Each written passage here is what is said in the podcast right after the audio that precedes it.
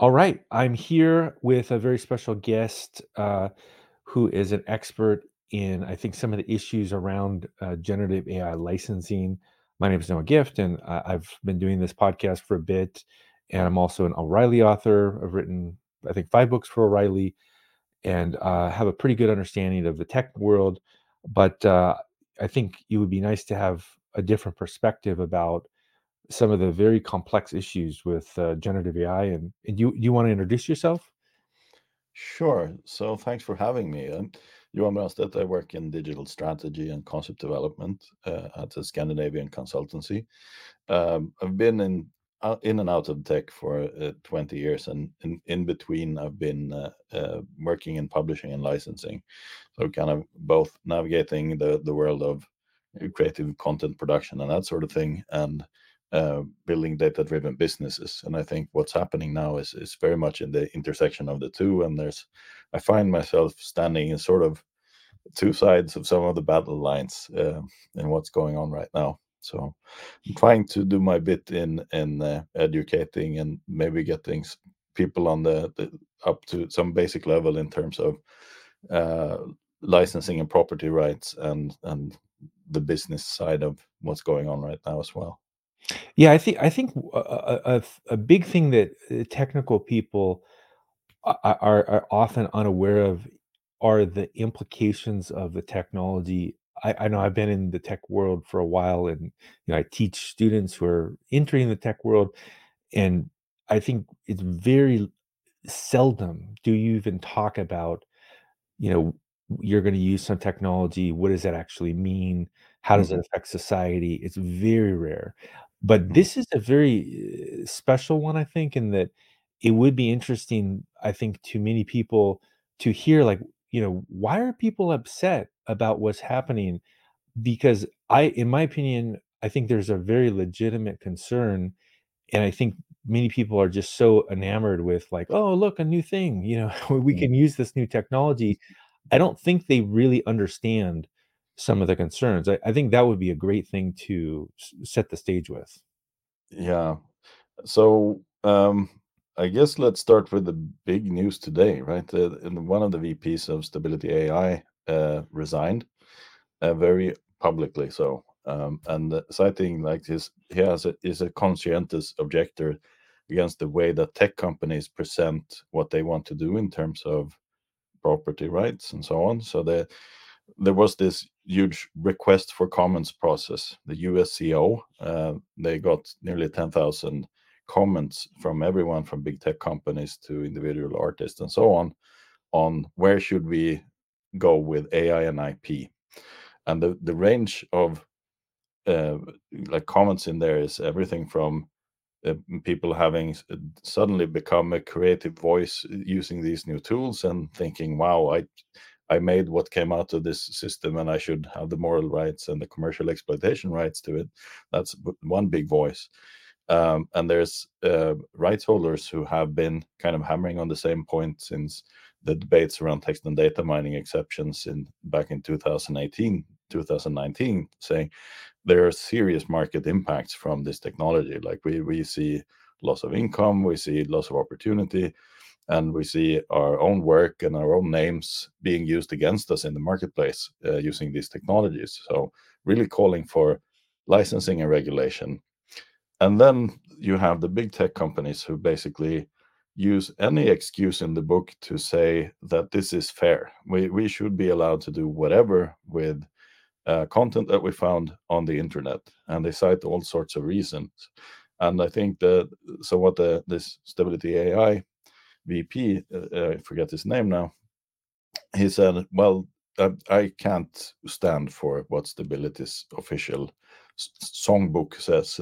According to the songbook, the the computer learns like a person, uh, so everything we do is fair use." Um, and there there's something called the four factors of fair use, uh, and we've seen this kind of tested in court various times in the, this year in, in the US. Um, and one of the most important principles is how does this technology affect the market of the underlying work?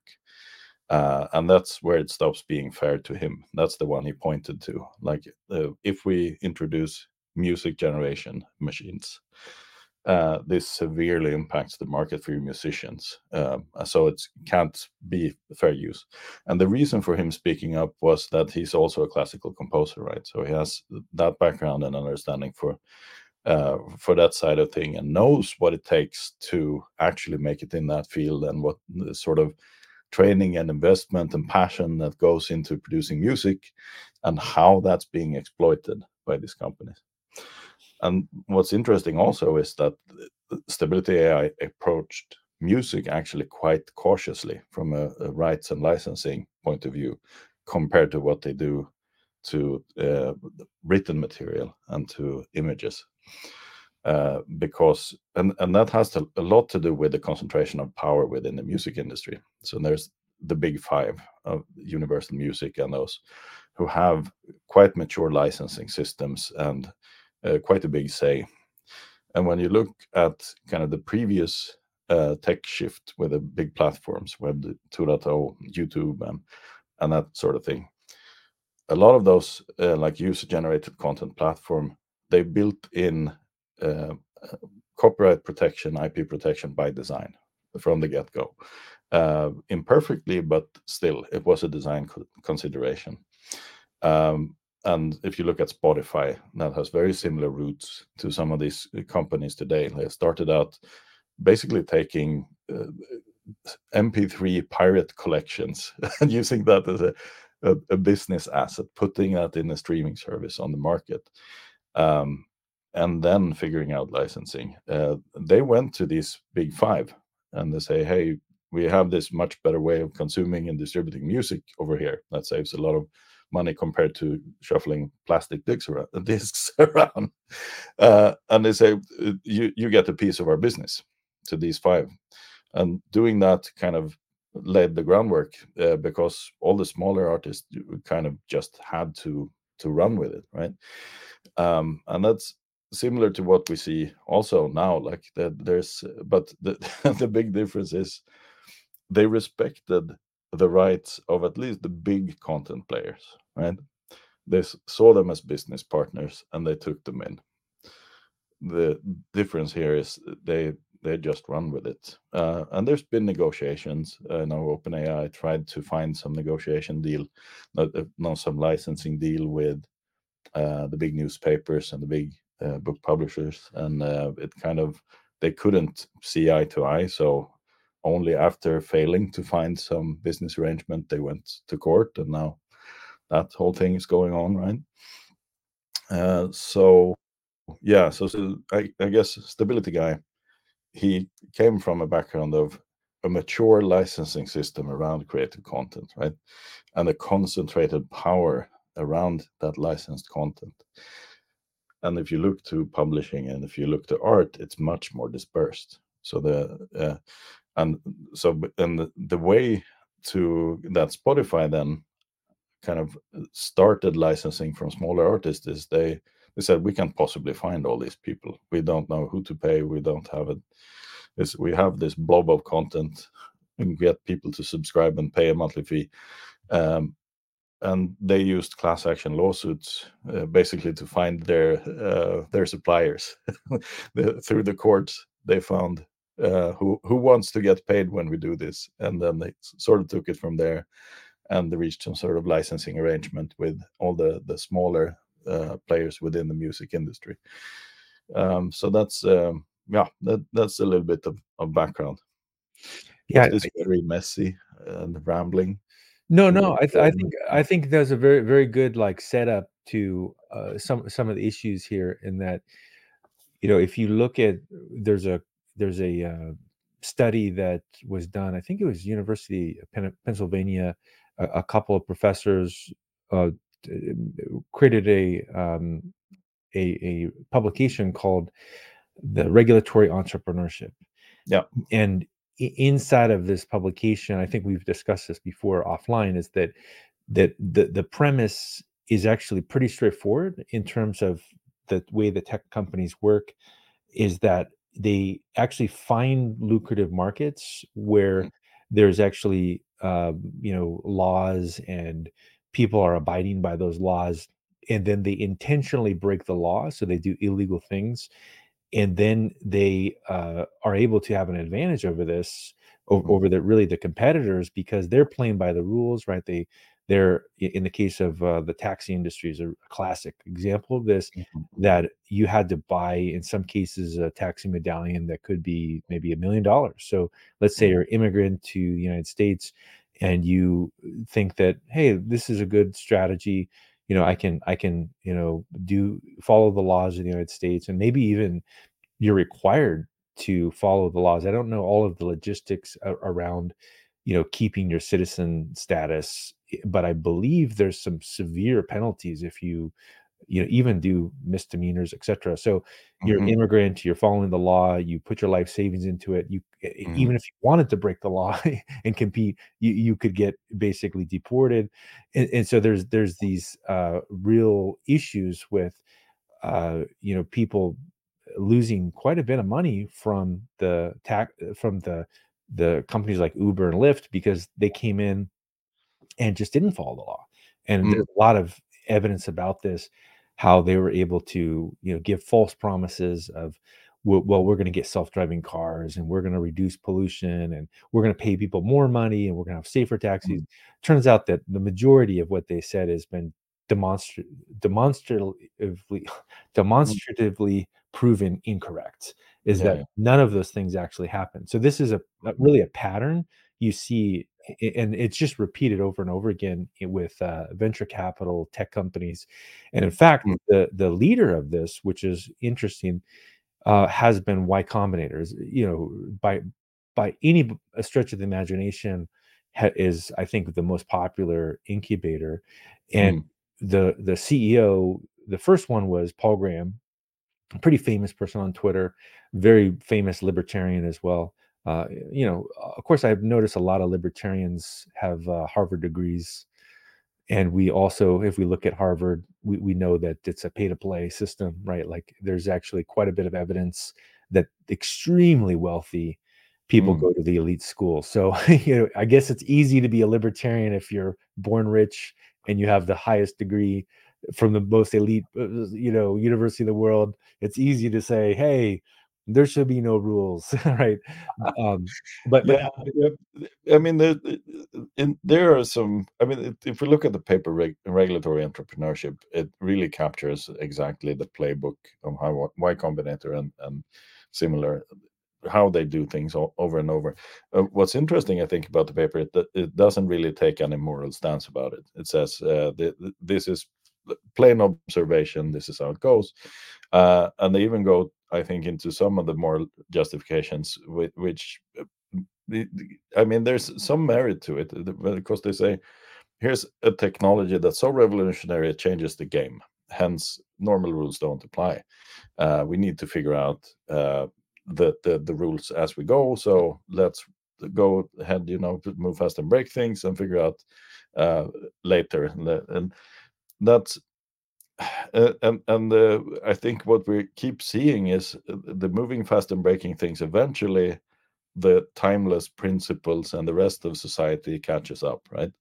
Uh, and the, the- this uh, ethos of like business is really fast and law is, slow, and haha, look at the EU, they, they get bogged down in regulation, so they lose.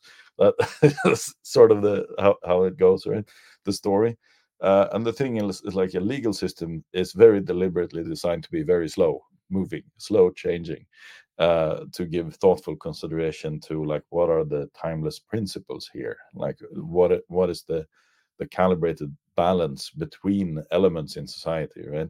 Uh, we can't just go changing law on a whim because then nobody will know how to act in on the market or in society at large right? Um, and so when you look at the the principles that kind of underpin uh, intellectual property law. They're the same since 125 years, and they survived the talkies and the CD burners and the MP3 players and the streaming, and and the, and, and the principles are really simple, and that they're, and they're kind of built into the founda- founding documents of of most nations. Like I think it's 193 nations agreed on a framework of well, it's uh, you have your right to life, liberty, and property, right? That's a, a basic very basic, and it's, it's part of the constitution in the U.S. and the EU Charter, and and then you have the UN Charter of the Human Rights, which basically say that you can't kill, you can't enslave, you can't steal. That's basically what it says, right? Um, and then the rest is kind of there's a lot of interpretation, a lot of moving parts on top of it, but the basic idea is if you made something, you own it, right? That's extremely basic. And if you want to make money off of someone else's property, you ask first and you compensate them. That, that's like super super simple.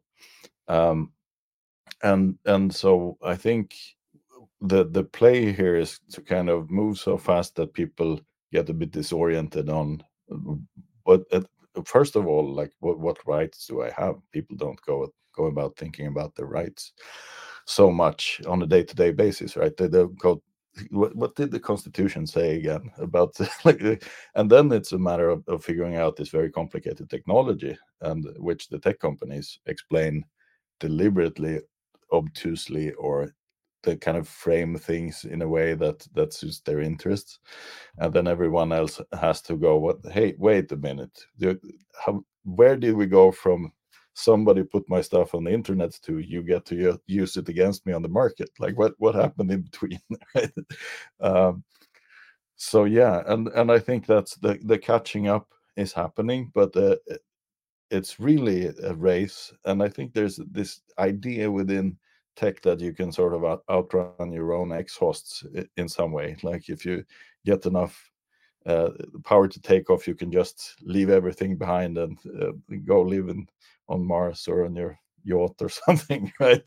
Uh, and the, and the suckers get left behind.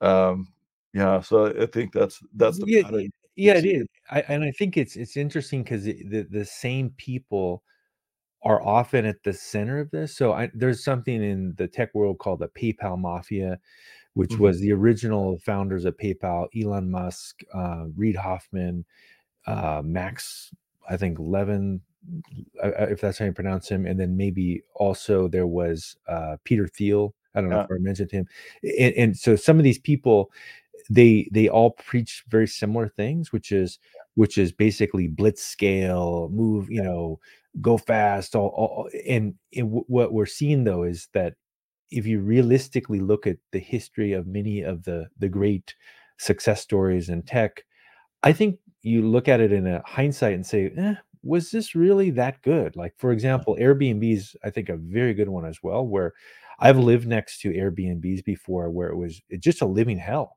Like we we were living in a, a very expensive property in the Bay Area, and next door it was an illegal Airbnb. Hmm. And they had you know bikers come and peel out the driveway and all these strange things, and it's illegal. Like the the zoning of the city says you cannot put a hotel in my neighborhood right it's not zoned for commercial use right, it, right and right. and the, the platform doesn't care right like you know and so no, i think that's, that's right. That's the yeah. thing is they they get to play both sides, right? They get to create the profit from you know all of these these things, but then if there's a, a negative externality, yeah. they just pretend it doesn't exist. Right, right. It, it's an externality, externality denying uh, capitalism at, at, its finest, and and and also it's about eroding the local tax base. Right. If you look at Amazon in, in the EU, for instance, I think they they make something like 50 billion per year and pay zero taxes in the EU, like buying and selling stuff and then not paying back basically. And mm-hmm. and that's a uh, yeah, it's it's a real issue and they're very powerful companies. So and I, I think a lot of it comes down to to size and and deregulation. Like it and so the antitrust action going on is under Biden is the first in many many years where we we don't like keep removing antitrust. We've kind of gone as far as you can, I think. Now we're see starting to see some action towards breaking up some of these behemoths, right? Uh, but it's it's um, it's going to be a long road, and they have a lot of influence and a lot of power in just like moving capital and people around uh, across national borders. So the power balance between nation states and, and large companies is, is a bit out of whack as well. I would say. Yeah, if you, I, I think uh, if you look at some of the, there's very rare actually to have a billion dollar companies that pay taxes, and one Mm, of the few is actually a company called Bet365. I was just listening mm, to a podcast, and you know, I'm not a fan of gambling. I think it's not great for society, but it's shocking when you find out that actually a company is decides to stay somewhere and pay the taxes. So that's one of the one few examples is that it, it's uh, you know in the UK that but it's so it's so rare for a company to pay taxes that you, you, it's even something that you you discuss. And and the thing you mentioned as well about the um, the consolidation of power. You know, one of the things that happened in the Obama administration was that uh, Facebook had uh, the ability to buy Instagram and WhatsApp, and that, to be honest, was really a tragedy for the world. And we see that there's many instances of the uh, tech company then making money off of spreading uh, misinformation mm, there, there's you know credible uh, you know instances of you know uh, genocide right that have have occurred mm, uh, you know I, I think they're still still being researched and and these kinds of things really are much more possible when there's consolidation because you're able to reach a global audience but then again the negative externality is that if you live in a country where the a, a a corporation like Meta is monetizing the traffic, but they don't yet have the uh, human moderation.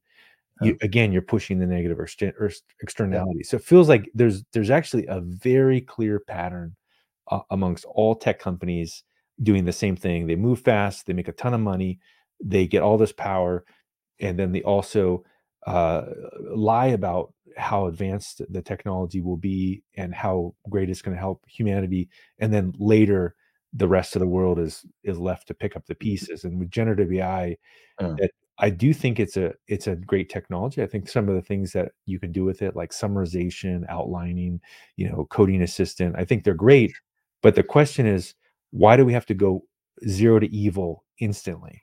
You know that's that's i think the real million dollar question. Yeah, yeah, and, and I think that uh, as soon as he, uh, the stability guy uh, uh, resigned today, there was offers from other ethical AI startups. They they do exist, and also there's like a, a data market, like people actually licensing and making good training data sets for AI developers to use. And uh, I, I I think he'll have no problem finding his next employer. But the thing is that it's a cutthroat competition between these behemoths. Like they, it's a they, they they run their data centers uh, into the ground. They they run at a loss um, until nobody else can keep up. And if you compete against someone who pays nothing for their raw material, you're at a disadvantage from the get-go, right? It, it's really hard to compete on an unregulated in an unregulated space and be ethi- ethical. You need a legal system to back you up um, and to correct those imbalances, right? Uh, so it's it's really a race to the bottom dynamic uh, between these tech behemoths, like competing internally.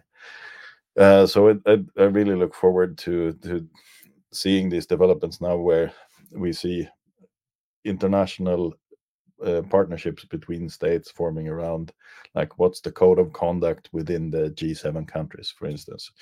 Uh, like the, there's an agreement on some set of, of playing rules to to adhere to right? If you want to sell to all of the americans your amazing new ai service you have to abide by this and this and this. That but it, and it's coming along and it's moving i mean for being anything regulatory it's developing really really fast i would say. Um, but there's a long prehistory of uh, kind of debating this and going back. I mean a lot of people who are really into shaping the EU regulation, let's say, an EU AI Act and the TDM exceptions and the Digital Single Market Directive and all that. Some of those could easily see the trajectory to here, but most people, like it, we we got blindsided by the development, right? It, it hit us like a truck from straight behind. For about a year ago, it suddenly went from being a fun toy to something that kind of could outcompete uh, a lot of things um, and, and, add a lot of new value. So, so yeah, yeah, I, I think that the the key issue for organizations for developers is something I call ethical weighting, where mm-hmm. if you were an let's say you were the the IT leader in a company or you're the CIO or something like that, I think most people have heard of the concept of vendor selection, right? Where you know you you always have to get two bids or three bids for Mm. like a piece of hardware. And what I, I find to be very shocking is that many organizations they just hear a word, oh chat ChatGPT, oh yeah, sure, let's go, right? And is that that's not vendor selection, right? Is that that Mm. could be one of the ways that you could, in a very low stress and not a a complicated way start to look at the problem more deeply so the topic that i think is an important topic is ethical weighting which is if you're a cio of a company you don't just buy the first server right you compare it you get another bid similarly with uh, gen ai companies a- at least if, even if you don't want to get deep into the issues you should always compare a second company and look Mm. at the structure so for example in the case of OpenAI, you know, there's a lot of concerns. Like the leadership seems maybe not well perceived publicly. There's some lawsuits. It looks like they're pirating data. You know, they publicly seem like they're okay with that. They say it's fair use. But then you have people that left OpenAI and created a competitor that has a public benefit structure. So it's not just hand waving; they have it, and they Mm. also, if you ask, uh, you know, Anthropic, they explicitly say inside of the chatbot we do not believe in pirating data. So there's a, actually a very clear difference. Now, th- maybe they're doing some things that I don't like in the future. So I'm not going to say they're perfect, but that would be a good example of saying I can at least compare another option. So I think that's a very easy place for people to start. Yeah, for sure. And uh, if you look at Stanford, are doing the transparency index thing, right there, where they compare um, foundation model vendors. Uh, I know, I know a dozen of them or so on a, dozen or so parameters, and it's things like data governance and, and data transparency, and so on and so forth. So, uh, and that's as to to my knowledge started out as looking at how, in how far are you ready for the coming probably coming AI Act in the EU, right? So they you, they had all the parameters from there in terms of coming regulation potentially, um, and then they they rank them. And uh, as if I recall correctly from this summer, the the best of them was Bloom. Um, they had the and they, they had like a two thirds score. That that was like the top of the line in terms of uh, how well they scored.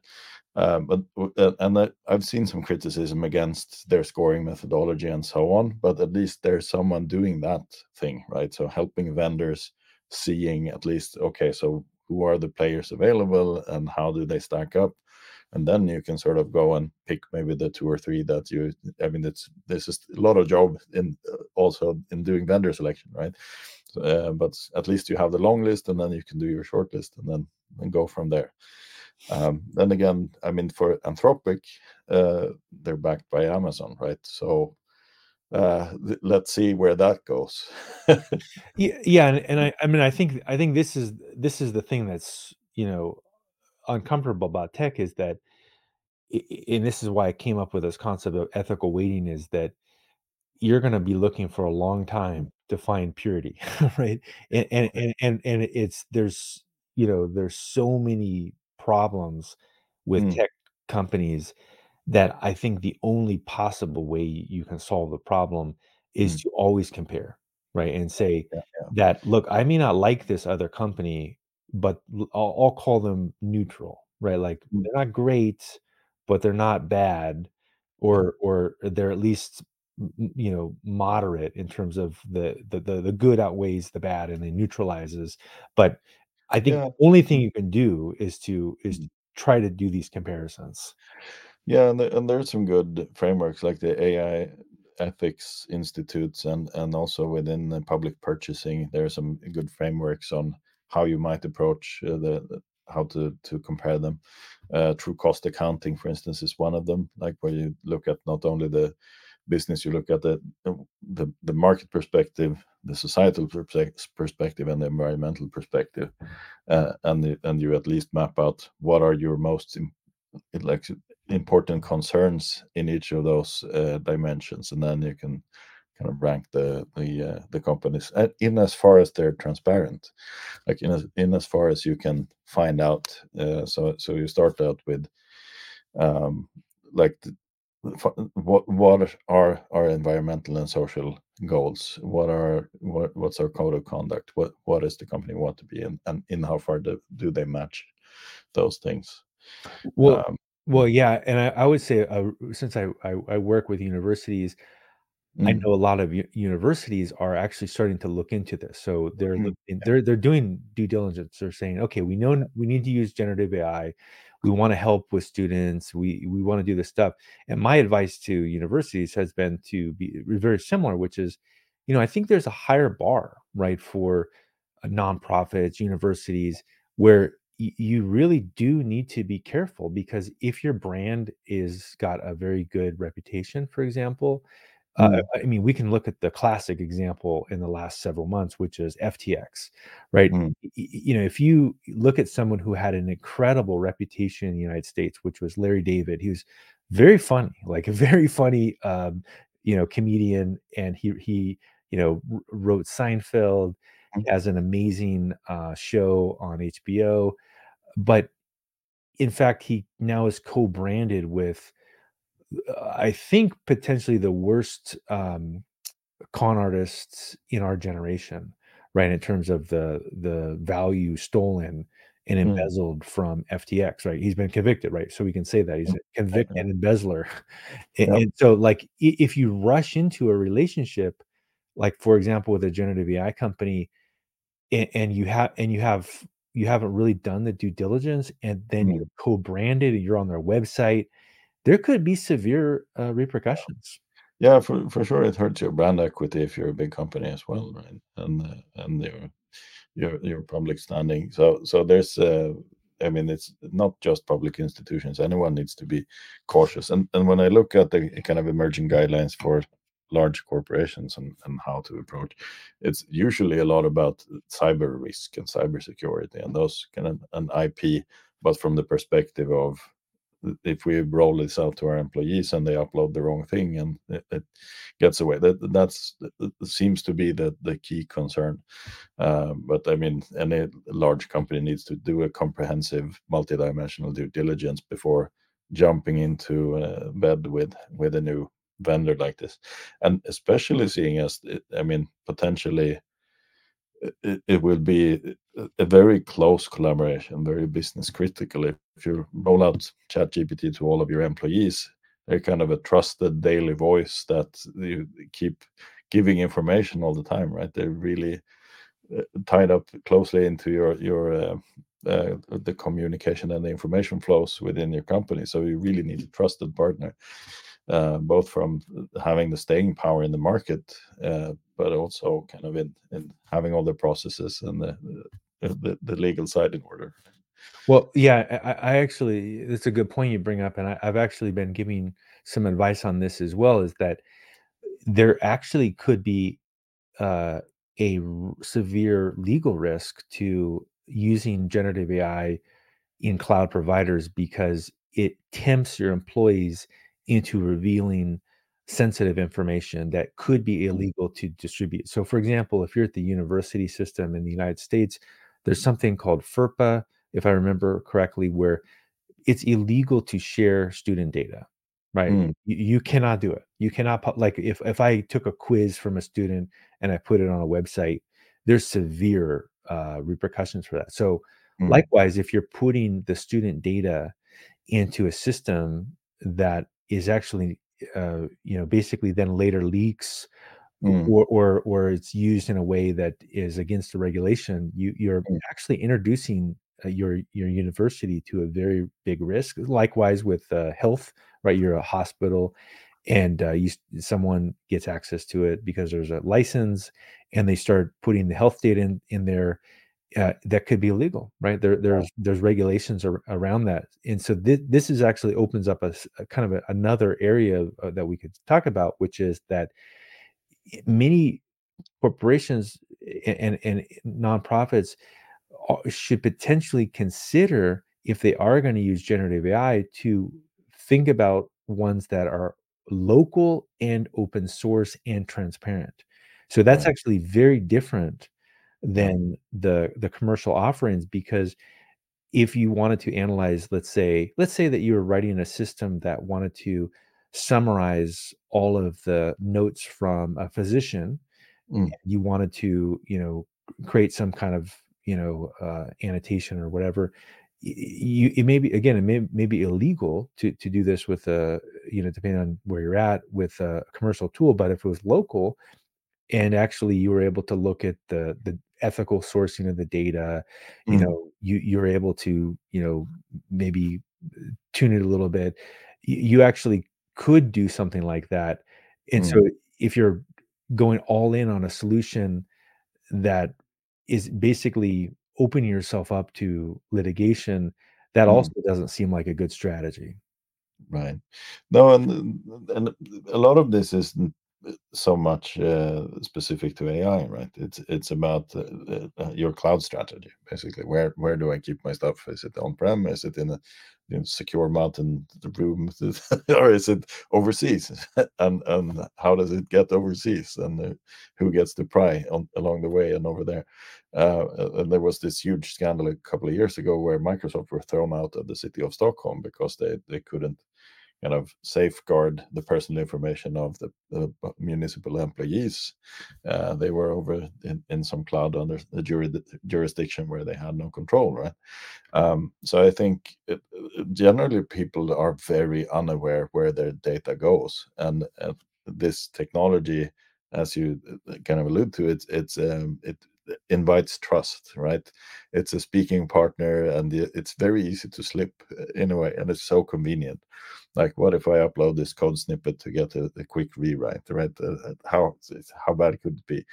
Um, and and I think so. And and there's also the aspect of uh, there's not really much data points needed before you can identify someone, right? That's that's another aspect of this. Uh, it might not even be about the data you send. It might be about the pattern on how you send data. That might be the meta aspect that reveals the identity of someone, or some sensitive, like if you're a, government employee working in some high security think just knowing your day-to-day patterns or your family situation right or your political affiliation there's so many things that you can find out about a person that's compromising right um, and this is yet another way to casually uh, by accident uh, dropping the wrong data in the wrong place right Yeah, I, I think one thing that I've been uh, saying to people over the last several years is that you need to have a divide by factor. So if you mhm. if you look at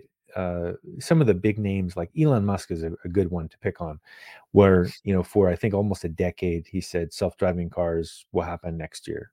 Oh yeah I there's mean next year. a great Next. supercut compilation on youtube right Yeah, yeah, yeah. So like, so that's a good example where I don't know what you would divide then everything he says by. a 100 maybe? I I mean, I think you have to pick pick, you know, what what the denom denominator is. Mm, Likewise, if we look at Airbnb, um, Uber, uh, and I've talked to a lot of people. I know a lot of people that I've, you know, casually had conversations, I won't say who they are, like very high level people that said, "Yeah, everything we said was not true." Right. mm, Like, well, self yeah, like, yeah, yeah, wasn't true. Turns out it didn't work out. We we created more pollution, right? mm, We created more traffic. All the things that we said that we were gonna do just didn't work out. And so so then, yeah, what do you divide by? So they said this, divide so likewise, we're, uh, yet again or or Airbnb, like, it's causing, uh, you know, homelessness globally, and it's directly linked, right? That's why cities are banning mm, Airbnbs, right? That so now now we have generative AI tools and uh, what are they promising, right? You know, Nirvana, AGI, all this stuff. Well, what do we divide by? I would say yeah probably 100. I would say Yeah, yeah, that's a good starting point, I think. And uh, I mean, it's uh, uh, there was a, a betting pool among uh, uh, some AI like the top people, and the, and the scale is from AGI in three years to never, right? It's it's impossible to guess even among the experts that disagree, right? Um, and and and I think that what we really should uh, question is why are we more concerned about future potentiality and future harm than actually looking at the real world impacts today, right? uh, there's, there's, so much looking to the stars, so like, to, yeah, we'll go to Mars and whatever. But well, it's a good it's a good distraction to to to cover for the fact that you're doing illegal things. Yeah, you have your Skynet doomsday scenarios and your sentience claims and blah blah blah. That's it's really engaging. It's fun. It's interesting uh, sci-fi stories, right? To but yeah, and I think like Jaron Lanier and the, a few others like him, they there are some good voices out there that kind of point to this as well. Here's a priesthood. Uh, they claim to be the the one true interpreter of the coming higher power or the present higher power, and we shouldn't question their decisions because they know what they're doing, right? Um, and uh, and yeah, it's it's a really a, a means of exercising power, like it, it to stay above the fray and say, "Well, we we leave it to us. We understand this." Yeah, and, uh, exactly. I agree. Very brave. I mean, as someone who grew up in America and was exposed to a lot of um, religion in my mm. life, mm. that I I think the easy thing to do to have power over people is to is to create these mystical things that mm. you know I can do to you if you mm. don't follow what I say, right? Like you know, the easy way to control someone is well if you don't do what I say, imagine the most horrible thing that could ever happen, and yeah. you'll be there forever. So do what I say, right? I mean, it's, it's a easy, right? So totally. It, yeah, it, and, and I mean, it's and there's uh, this relation to technology at large, where you kind of it's really intimate to our daily lives, and we know all the bad shit we've done that ended up online and they're kind of nagging at us like oh what, what if? And you you tend to kind of clump together all of tech into a big blob. Anything i might have put on the internet might come back to bite me if i uh, kind of poke the bear. Um, so i think there's yeah nothing ever goes away and it'll catch you eventually. So that they have that kind of leverage. And I, I think it was uh, Emad Mostaque of Stability who said that uh, we, we can we can get behind your firewall or something like that. There's a famous tweet by him when they talk about the the lack. I think it was about the lack of quality training data or something. And I said, well, we can always, if you're smart, you can get behind the firewall. Wow. so there's this uh, looming threat of, you know, we're everywhere, we're in all of your devices. That's also there, right? Wow. Yeah. Yeah, I, I think I think really if you know the the the action items, which I think it's easy to complain about some of the technical stuff, but I think some of the action items would be that you know you should it's irresponsible to not do a comparison when you use new technologies.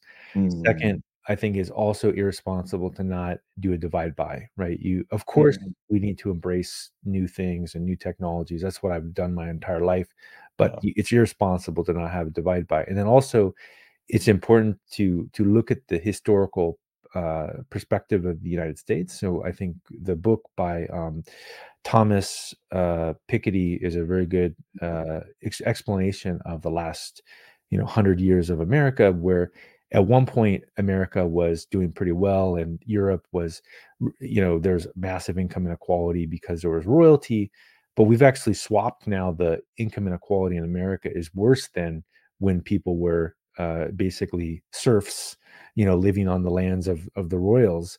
And mm. so I think you can't necessarily completely take that out of what's really going on, which is that there's actually a redistribution of wealth to the most elite uh, wealthy people in America, and so why wouldn't they do that globally as well, right? That's really the philosophy is is a what's mine is mine, and what's yours is mine as well.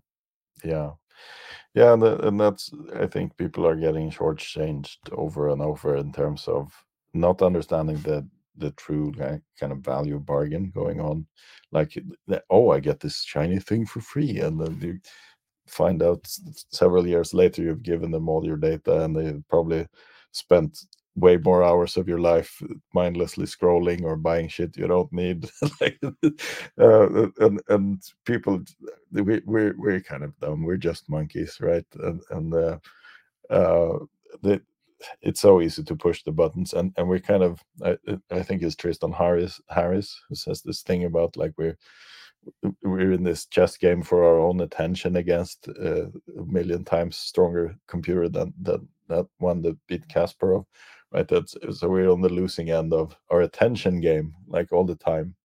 Uh, but but also like with Chat GPT, it's it's a convenience, right? That's what gets us. It's so convenient to use the thing, so we start using it for more and more and more stuff, and uploading more and more and more. Uh, and then turning a blind eye to what we lose in the process, right? Uh, totally forgetting about the time spent and the, the, the data spent. Like for, for instance, uh, we got the paywall for Facebook uh, the other week. Um, like to you get so you're not allowed to profile EU citizens uh, to the extent that they do to sell you personalized ads anymore. Uh, so what Facebook needs to, uh, Meta needs to do is that they need to offer you this bargain. Like either you subscribe, uh, like twelve dollars a month or something, or you allow us to tailor ads by tracking personal data. Uh, and and once that value bargain like that it, it, rises to the surface, it becomes visible, right? It, it's a conscious choice. And and had this roundtable in the, one of my uh, uh, data ethics classes, and uh, uh, which it was kind of an international group. Um, and the, the Indians thought like, oh, that's that's the first world problem right there. Yeah. Actually, we don't have food on our table. So, but you you white guys, you discussed that for a while, uh, and you had the Polish guy who said, well, that's a crazy amount of money. I could never like that. I'm I'm basically forced. I'm forced on board, uh, and I like living in Sweden and working IT. I, I have I have the choice like from a monetary, but then again, it's like well, this is uh, the cost of Netflix for something I already got for free versus my dignity, more or less. And I ended up just quitting Facebook overnight. that's where, where it ended up, right? But I think that's and and that's the the thing now, like the the blitz scaling at a loss, like the, the part of the Y Combinator playbook, is they they give away the product for free to get us to market it and use it and adopt it and write books about how, how amazing it is. But they're running the whole thing at a loss right? So the the, the taxman cometh right? Sooner or later it's going to cost you. Um, and I, I think that it's really easy to sleepwalk at scale into a situation where you can no longer backpedal your way out right? Yeah that's a very it's an interesting point that you bring up which is that is there going to be a reckoning with the cost of the inference because uh, GPU is very expensive. Mm-hmm. You know, there's some, you know, there's some speculation that actually it, it's a incredible loss of money, and so in order for them to uh, really capitalize on it, first they have to they, they have it's called vulture capitalism is another way people have mm-hmm. said this where you or predatory capitalism mm-hmm. where you you basically do predatory pricing and you you undercut the competition for a long time and you're always at a loss and then yeah. you just run them out of business yeah. and then and then you just jack up the prices yeah. so the reason why if you look at some of the things that are happening with microsoft where like everything's copilot now you know like uh, chat gpt everything everywhere is that they they may actually have to do this because if they don't get enough users they don't get enough scale they they may have actually lost a substantial amount of money because GPU inference is just incredibly expensive. Yeah. Uh, yeah, I, I saw the numbers uh, uh, pretty recently. Uh, like Copilot, they charge you like ten bucks a month, I think, and depending on how much you use it, because it it doesn't scale with usage, unlike Midjourney and some others. They they charge you per GPU hour more or less, right? But Copilot doesn't. So depending on if you use it a lot or a little, uh, it costs them between 30 and 80 bucks to per month to deliver it to you. So they do run it at a loss. Um, and and that's uh, how the big guys stay on top right? And it's uh, same with amazon. All the like in the startup scene you talk about the kill zone. You don't enter, enter anything adjacent to what amazon or microsoft do right? Because they will just price you out. They, they will just run you in like diapers.com is a, is the classical example, I think, where uh, somebody found it like the brilliant and not might not be the most unique idea in the world to sell diapers online but still they found a niche and it worked out for them and amazon say oh nice profit margin let's let's destroy it. And they just ran it into the ground right? Because they wouldn't sell to them. I, I think they got the offer and then they might have gotten the offer again right? So uh, yeah if you have a pile of cash you can basically get your way just burn it. Mm, so so to, i guess to to uh maybe summarize then uh you know the, the key the key issues here are that the tech companies have been doing really the same playbook for quite some time. There's lots of examples of it.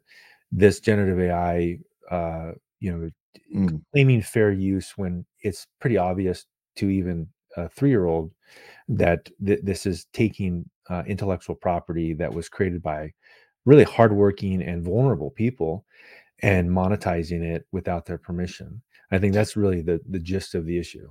Yeah, if you look at like the data licensing is a thing, right? You can buy data, um, and and somehow that doesn't appear in AIPR. It's like oh, it's a magical resource. It looks at it somehow, but there's there is a market, there is a price for data, right? For training data, and and the, so the the, there's not a business case if they have to pay. That's basically what Marc Andreessen went out and says. We've spent billions. If we have to pay for the data as well, we don't have a business, more or less.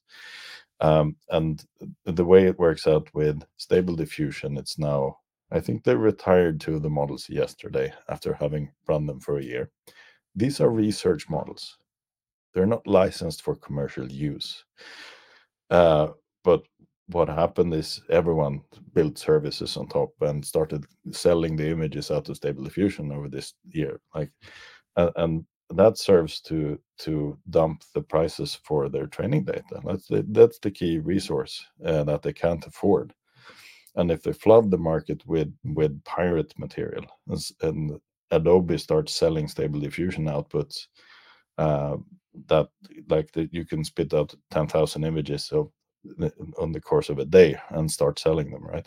So they dump the prices for their key resource. That's really what they're doing. Um, so they have a better bargaining position when they do start licensing data.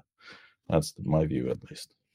Yeah, and I think in terms of the uh, coding space, uh, there's a lot of also claims about how effective the tools are and, and i think they're they're i definitely have used copilot quite a bit i switched to CodeWhisperer from aws which mm-hmm. doesn't have the baggage of uh, of copilot and i think they're they're good but I, I also don't think that it's like a slam dunk and in fact even uh, copilot they'll admit that it's good for the, the low level but mm. at expert level, it's diminishing returns. Like there's some use cases for it, but if you're an expert, it, there's less of a use case. So I think that's another kind of aspect of this as well is that you know kind of these in like I know people. I, I worked in film for for years. I know a lot of people who are or artists, and their talent is amazing, right? They they have they have mm. deep talent that took decades to produce,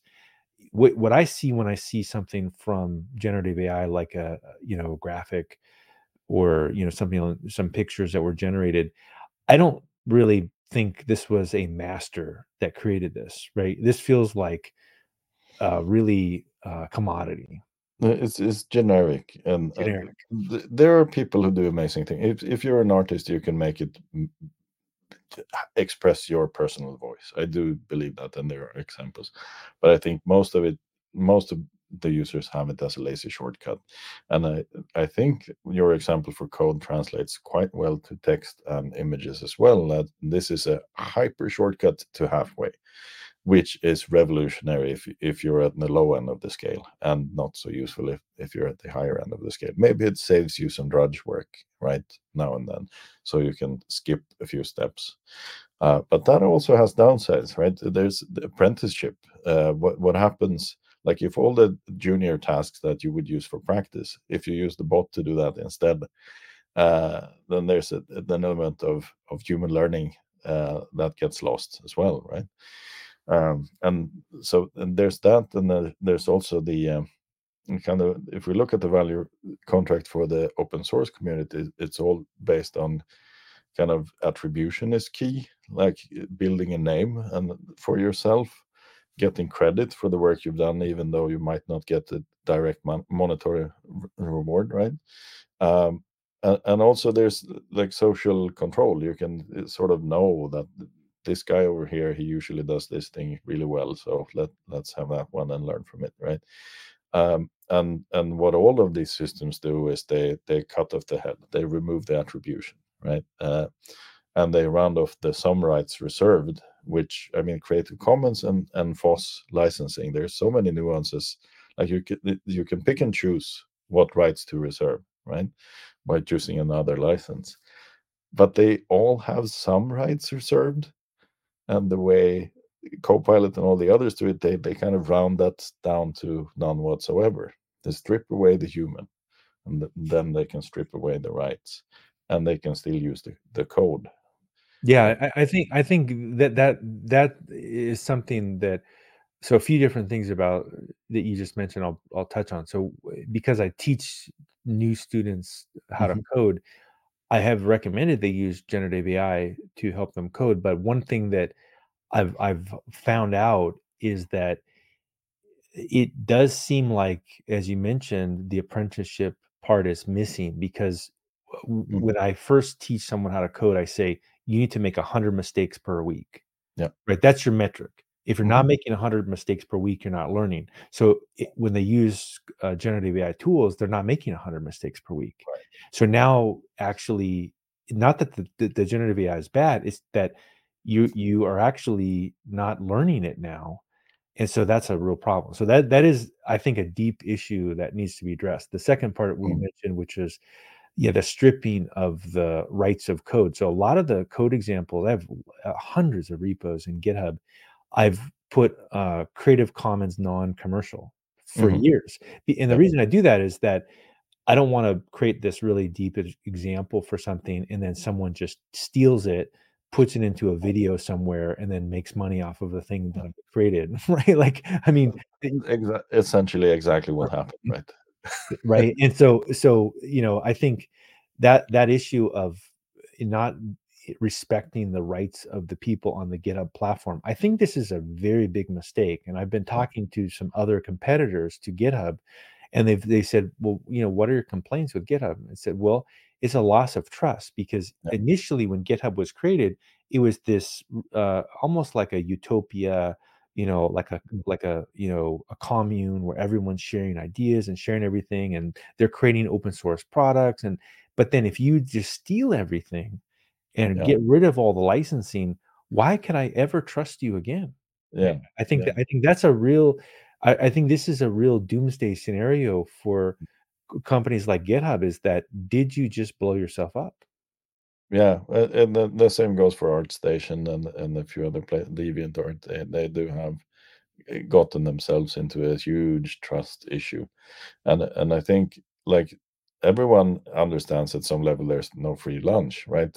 They hosted my code for free. That's that's great, but the the value you got from trading code on top was so great that you didn't think about it and and i think it was kind of implicit and assumed same as with the social platforms that there's there's a value contract here saying that if i keep posting stuff i might not make a living uh, but i attract attention to the platform right i attract new customers new users that eventually by some freemium ladder they will pay even if they don't pay today I also uh, attract attention. They can sell for eyeballs. They can sell for ads, right? And and you thought, well, okay, so that's the deal, right? I I, I give and I get, and they get something, and I, it sucks that I don't get a cut on the ad sales, but that's I, I don't care, right? Twitter does the, the, you do get a cut, and it's still no money, but uh, and then when you introduce generative AI into the picture, you change the value contract. It's a rug pull. It, it, it, this mutual interchange of uh, learning and trading and, and sharing that was thrown out. Now it's like we took this and we sell it to you. And and the there if you ever go to business school, the the classic, uh, story they tell you is about, uh, game theory and all these different scenarios, and, you know, the the one that's the most classic of all game theory is is the, um, is is the, uh, the the commons, right? Where, you know, basically the tragedy of the commons is that, let's say you get 1,000 acres of grass, and then you let all of the ranchers, there's 6 ranchers, Mm, all graze on the grass for free. What's the first thing that happens is one, uh, rancher goes in and goes, "Wait a second, I don't trust everybody, so I'm just gonna eat all the grass and kill all the grass." yeah. So, Yeah, that's that's the classic And and the, I like to end this. It's the tragedy of the unmanaged commons, right? It's uh, it's the unregulated commons that Yeah. If the commons is regulated and that's right. formalized enforcement of of the reciprocity, then it- so it's not inherent to the commons. It's inherent to a deregulated or unregulated commons, right? Um, and that's the thing here. There's this silent implicit value contract uh, that's been ripped apart but you can't really point to it and say hey that's what i signed up for because it doesn't really say in the in your terms of use right uh, it, it's sort of implicit like everyone does it uh, and these are the terms and then suddenly they aren't anymore and you you don't. And then what the only thing you have to refer back to is your fundamental rights right to to property and liberty and and privacy and so on. Um so that yeah it's a it's a bad situation uh, but I think they messed with the wrong community. I mean, the the open source community was one of the first class action lawsuits, and they're they're it's chugging along nicely, right? It's nine billion US dollars in damages and a, a bunch of anons if I recall correctly. It's not even any um, any real names on the lawsuit, and they tried to throw it out on the, because of that, uh, and but the judge let it roll on, and I, I think it's going to discovery now. Yeah, Hmm. right. Well well, I think I think the things that I think are are troubling for organizations that are using generative AI is that if a large corporation like Microsoft, GitHub are saying, "Don't worry, OpenAI, when you get sued, we'll Mm, protect you." yeah. That's not a great way to really advertise your business. That seems to be terrible, right? I mean, why would Yeah. Start using a product where you have to actually uh, be protected from a, a lawsuit? And then the Yeah. second part of it, as I mentioned, the brand reputation is that Yeah. if there in discovery are emails that are smoking guns that say, you know, basically the the people in charge of the the companies doing the generative AI knowingly said, let's do illegal things, Mm, and then you're using their products and you've co-branded with that, that's a very bad uh, public relations hit for your mm, company. mm. Yeah, and and and it, I mean the whole indemnity thing, like when they they go out and say, "Hey, we'll cover your legal fees," uh, that's not new or unique to to generative AI. It, it was established practice within stock photography, to for instance, like you, you had because it's a little bit tricky to navigate and you can misstep. uh, So they said, but as long as you abide by our rules, we'll make sure that you, you know, in case of a slip up, it's on us, right? But what we've seen this year is every big tech company doing the same thing and saying, so they're basically admitting we have a data sourcing problem here. We have an intellectual property problem. Uh, and we're doing like the next well best thing to just leaving pushing the liability downstream onto you. And we're saying it's on us but you still saying this problem exists. It's a big thing.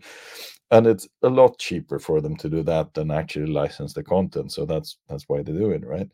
Uh, but it's uh, it's marginally less worse than midjourney that say well if you use this in a way that costs us money then we'll come and get the money from you. It's your your problem. That's that's their way of doing it right? Um uh, yeah, it's uh, it, basically what they're doing is is saying these are the new rules. You own what the computer makes. The computer made it. It's yours now, and we have the money to back it up. That that's what they're saying, right? Um, so it's it's really coherent, I would say, like the philosophy of well, the robot god mind here, it's the origin of this. Or so either you who prompted it, you made it, or the robot made it. The ones who actually wrote the code back there, sorry guys, you're not part of it. And and that that's on in every step of the way. Right? Uh, um, also in in how they do their ter- terms of service. Well, well I, th- I think this is where the the data poisoning starts to become very interesting because if that's really true, and you're then then what happens is that uh, there's now an incentive to create very sophisticated data poisoning systems that subtly corrupts the whole training process and essentially destroy the ability to ingest this. And then if Mm, your company is saying that it didn't matter, no, nothing you created mattered, why are you telling me that I shouldn't data poison? Like for uh, for example, I actually asked uh, Anthropic the um, the chatbot about uh, data poisoning when it first came out, and it was uh, very interesting because someone put some very detailed information about data poisoning in there, and it said, "No, no, that's very unethical to do data poisoning." I said, "Wait, what if you broke into my house and stole a hard drive and indexed it? That's still unethical." It's like, yeah. no, that's not. you you broke into my house and you stole, you stole the hard drive. That's you're unethical. You stole something, you know. Like, I, I think I think that's a very interesting uh Yeah, and dilemma. and there's a, you have all these uh, uh, obviously paid uh, shills going out claiming to be, I don't know, tech philosophers or whatever, saying, "Oh well, this will usher in an era of abundance, so property rights are imaginary anyway." And uh, but it, it's funny how it's always about the little guys' rights, right? It's never about OpenAI source code. That's not what they're Yeah, referring to. That's still a valid application of intellectual property, apparently. Right? yeah. What what exactly? What would happen if if you you know if if the the source code, the training methods, and the Mm, data were all leaked to mm. OpenAI? Do you think they would just say, "Oh, uh, well, now it's for use. Everybody can Yeah.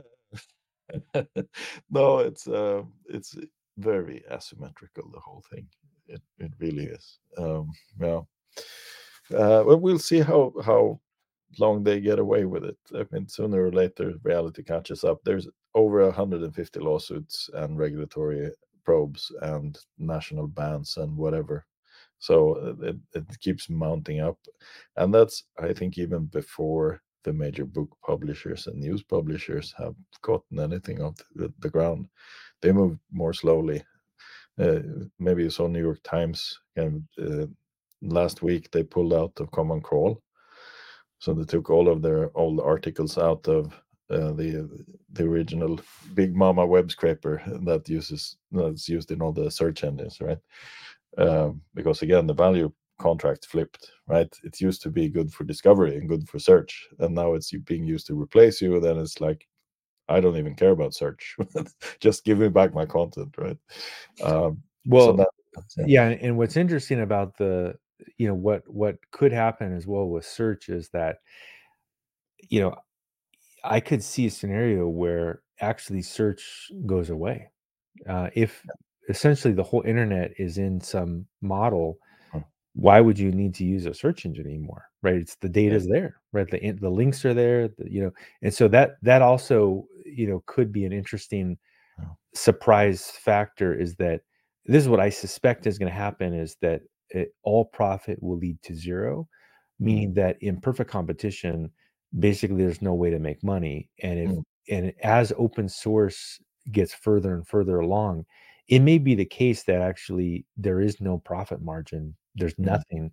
And even it could destroy existing companies like Google could just cease to exist. And so that's a, that's kind of a very interesting one. I haven't heard a lot of people mm, talk about, but th- this is the doomsday scenario: is that mm, everything you invested into generative AI disappears because there's no profit. mm, Second, if you're a search engine, being Google, you also exist. So this was something that happened with uh, Craigslist, right? When mm, Craigslist came out, they just destroyed multiple industries, and it, why? Because it was free. Same with Linux. yeah. Linux destroyed actually Solaris server, which was a very high-end Unix server I used to use back in, you know, late 90s, early 2000s, destroyed it. It's gone. S- Mm, Windows gone. Like, I mean, and and so th- that is that's a, I think a scenario that people should at least be aware of is that th- this idea that like you're gonna you know use some paid commercial generative AI service and it's going to be disruptive, et cetera. Like, first of all, everybody's got access to it. Yeah. Second, there's ruthless competition Mhm. many vendors and open source. It's possible in five years the entire thing just just vanishes and some companies go out of business. Yeah. But where will you GPU cost be in 5 years, do you think? I mean, this Uh, well, I think what could happen is that the GPU is is really maybe goes away because the GPU is accidentally used for uh, machine learning. Uh, GPU is a graphics processing unit, and so there's really no reason we should be using it for Mm, deep learning. And and really, the next generation of chips uh, are specifically designed for doing both training and inference. So I think what's probably going to happen as well is that everybody's computers will have uh, more and more specialized chips. Like Apple has some of this. Like if you if you go to the Apple iPhone, the mhm. iPhone has these A chips inside of them Yeah, yeah. uh, here, Mm, and that it's a special chip for mm. for doing inference. So I, I think likely the the short term GPU thing will just go away. right. And but and and really my point was about the inference, like, the the there's rapidly dropping costs on the hardware side, Yeah, right? But there's some other costs that's not likely to go away. But I I think we see radical drops in in energy use and and so on as well. So so there it, it might be the way I interpret it how they're they're doing it now it's a race for mind share and sticking and then it's uh, kind of hanging in there until the costs drop uh, and and the others drop out uh, but uh, it's also about uh, it's an infrastructure play right you want to stake your claim at the bottom of the stack so the the others have to build their stuff on top of yours um, and that that's clearly outspoken by by uh, uh, Emad Mostaque, for instance. He says this is a pure infrastructure play. We give the foundation model away for free. We get an ecosystem of developers, and then we have our own stuff on top. That's that's how we how we roll. And we saw that last week with Altman doing the the whole GPT thing on top of, of his model, right?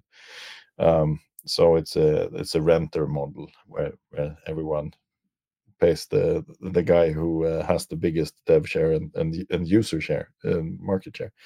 Um, so th- I agree. I mean, I, I think that's how VCs think is they they um they're they're really that's that's basically their only idea.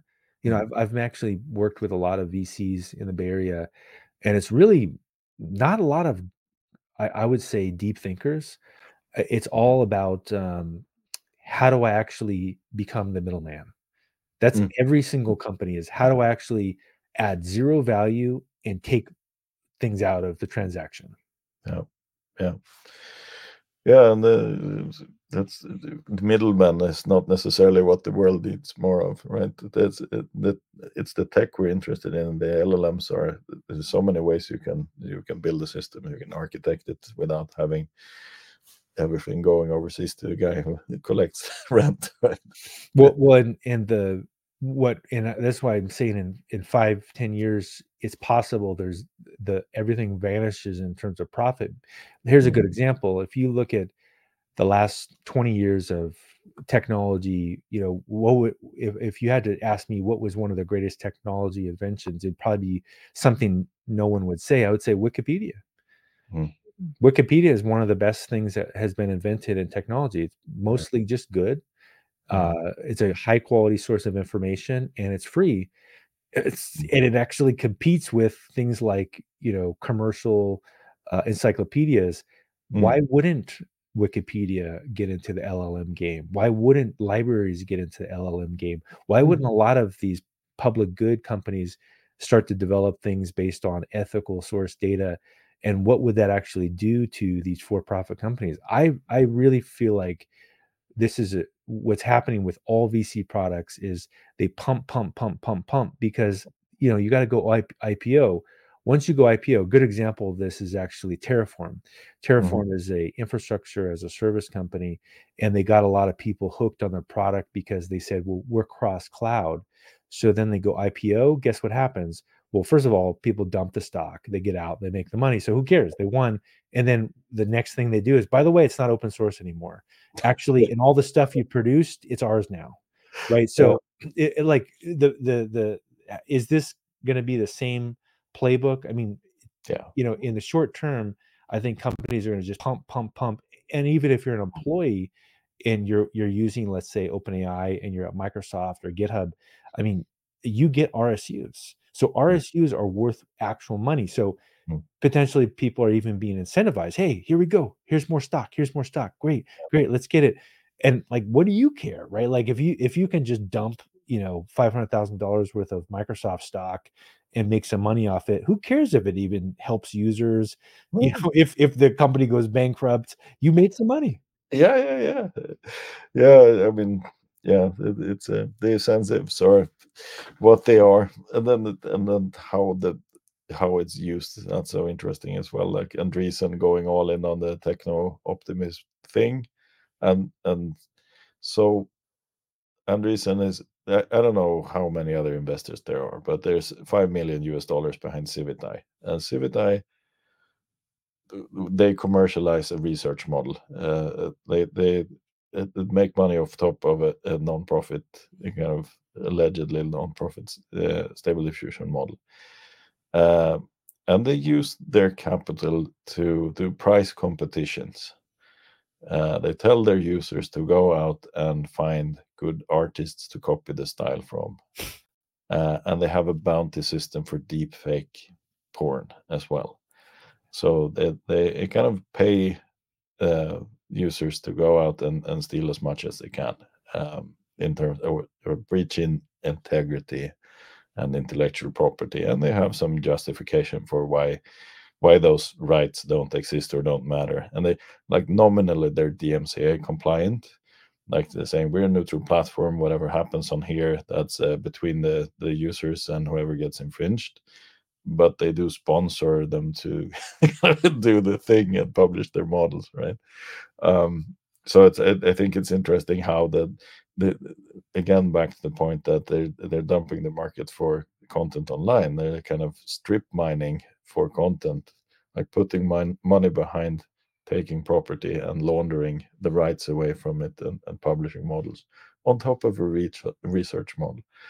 Well, Um, and, I think Andreessen is is uh, been on my radar for a bit because I I listened to a podcast, a long form podcast with Sam Harris, where he was on there, and I was pretty disappointed actually with Sam Harris, who s- sometimes can give thoughtful podcasts, mm. and and and he didn't really challenge Andreessen anything he said. And one of the things that Andreessen said was the reason that I got a degree in computer science was I just wanted to make money.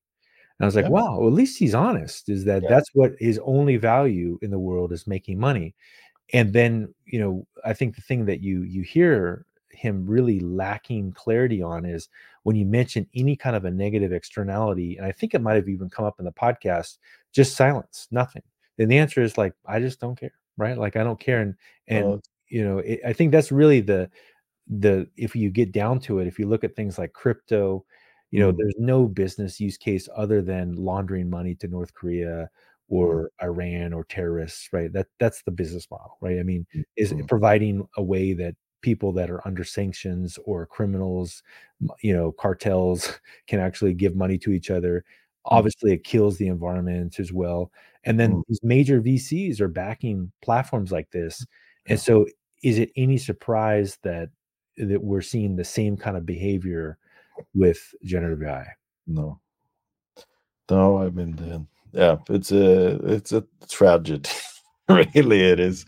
Uh, what to say? What to say? It's a sad note to to end on. I feel like we're, we're approaching the end of the Yeah, conversation. Uh, so, yeah, like, just uh, yeah, it's a sad state of the.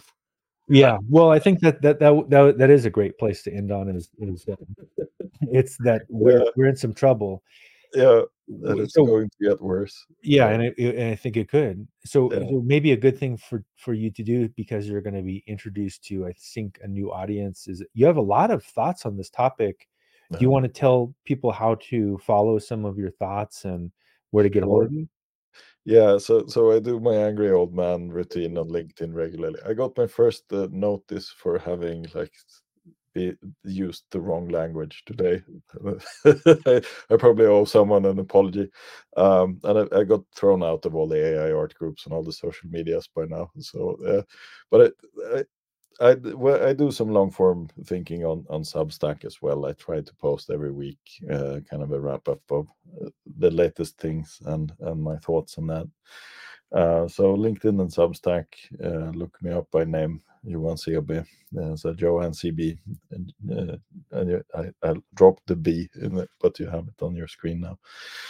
Um, yeah, that, that's it. And I, yeah, do reach out, and uh, I, I like to discuss the pros and cons, and I'm, uh, very tired of some of the pro AI uh, talking points by now, and I try to uh, kind of debunk them wholesale at, at times on my blog.